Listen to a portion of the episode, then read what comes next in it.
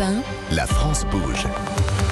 Elisabeth Assayag. C'est déjà la dernière partie de cette France qui bouge dans notre bien-être. Et oui, on prend soin de soi aujourd'hui grâce aux plantes, grâce à des pépites françaises qui se sont lancées euh, sur ce marché. Nous sommes avec le leader européen de la santé naturelle, euh, on peut dire grand public. Hein. Vous êtes installé à Carros près de Nice. Nous sommes avec vous, Eric Panigel, président d'Arco Pharma, avec Lisa Soulois, la cofondatrice de Dijo, c'est probiotique. Hein. Vous, vous êtes dédié aux ventes. Vous pourriez un jour changer et aller vers au-delà, vers un autre.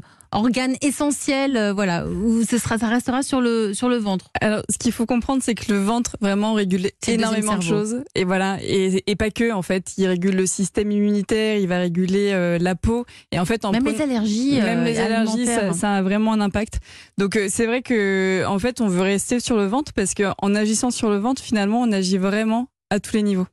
Et nous sommes avec euh, Valentin Rollion, avec les bienfaits, les compléments alimentaires en spray sous la langue. Hein. C'est vraiment ce qui vous différencie par rapport aux autres. Hein. Ce ne sont pas des gélules, ce sont des sprays, deux sprays. Et voilà, et, euh, et, on va voir les bienfaits euh, immédiatement. Absolument, quatre hein sprays. Quatre sprays, même. Quatre sprays. Vous restez avec moi, trois patronnes et patrons dans les phases différentes de la vie d'une entreprise avec cette même envie commune. Au-delà de faire du business, et eh bien vous, vous améliorez la qualité de vie euh, au travail, la qualité de vie des gens, de leurs salariés. En fait, vous faites avancer le monde, on peut le dire euh, comme ça. Dans cette France Bouche consacrée à notre médecine naturelle, à nos remèdes naturels, on a eu envie de s'intéresser à une entreprise qui existe depuis 1986. C'est Sanoflore. La France bouge. La saga du jour. Bonjour Solène Godin. Bonjour Elisabeth. Transformer les plantes aromatiques en cosmétiques, c'est l'activité du laboratoire français Sanoflore, la santé par les fleurs. Euh, il a été créé dans le Vercors par un passionné de plantes. Son nom, Rodolphe Bals. Ce botaniste est un pionnier de l'agriculture bio en France. Fasciné par les vertus des plantes sur la santé, il décide de les mettre au service de la beauté, comme nous l'explique Maria Arnaou, déléguée générale de Sanoflore. Il n'aimait pas euh, la, beauté artificielle des femmes. Et il voyait le potentiel qu'avaient euh, les plantes, qu'avait la nature autour de lui. Et il voulait vraiment l'emmener à ce niveau de cosmétique pour pouvoir donner une réponse euh, aux femmes qui recherchent des soins plus naturels. Alors cette recherche du naturel, Sanoflore a voulu la faire transparaître dans les parfums aussi de ses produits. Sanoflore a son propre nez. Cette experte en parfum travaille main dans la main avec le laboratoire pour concocter des fragrances naturelles.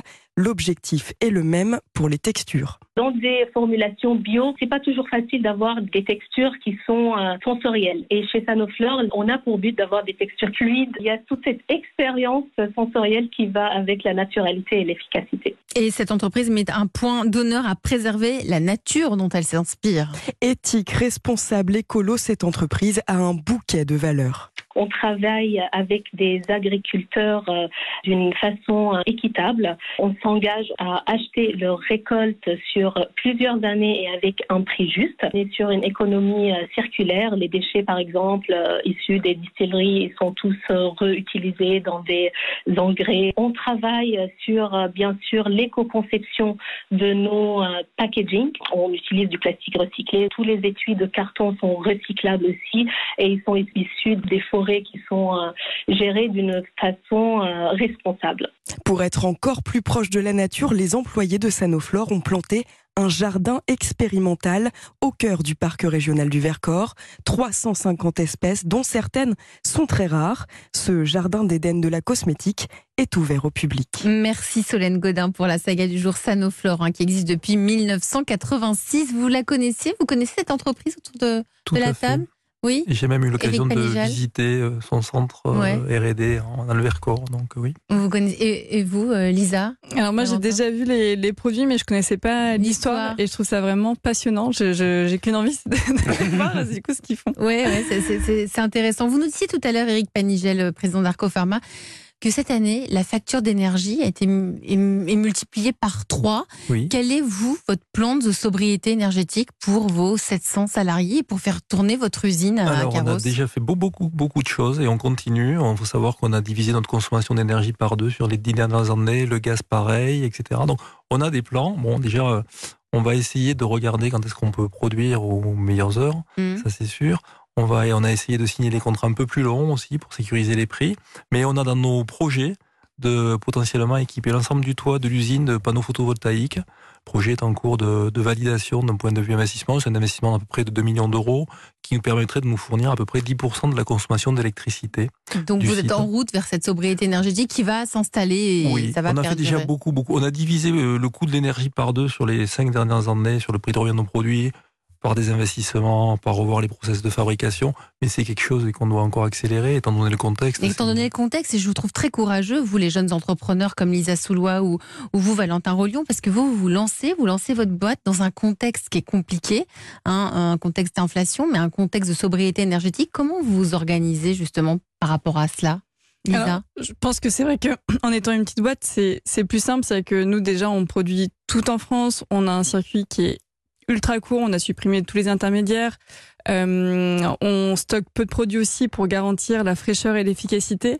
On a des petits bureaux dans un coworking euh, qui est quand même certifié Bicorp. Donc en fait, nos actions, elles sont plutôt déjà dans l'ADN du projet où justement on va faire super attention euh, à la provenance des produits pour pas qu'il Il faut payer les factures euh, à la fin du mois d'énergie qui augmente aussi pour vous. Parce que vous, vous êtes une grande boîte Arco Pharma, mais pour vous aussi, ça, augmente. Comment vous faites? Bah, Nous, à l'échelle de notre boîte, on n'a pas nos propres bureaux, par exemple. Hmm. Donc euh, le, la consommation énergétique des bureaux, ça ne ça va pas nous impacter. Pas vous. Ce qui va nous impacter, c'est effectivement vous en avez parlé tout à l'heure, le prix des matières premières, euh, puisque effectivement euh, tous nos fournisseurs euh, vont augmenter leur prix, donc on commence à le ressentir.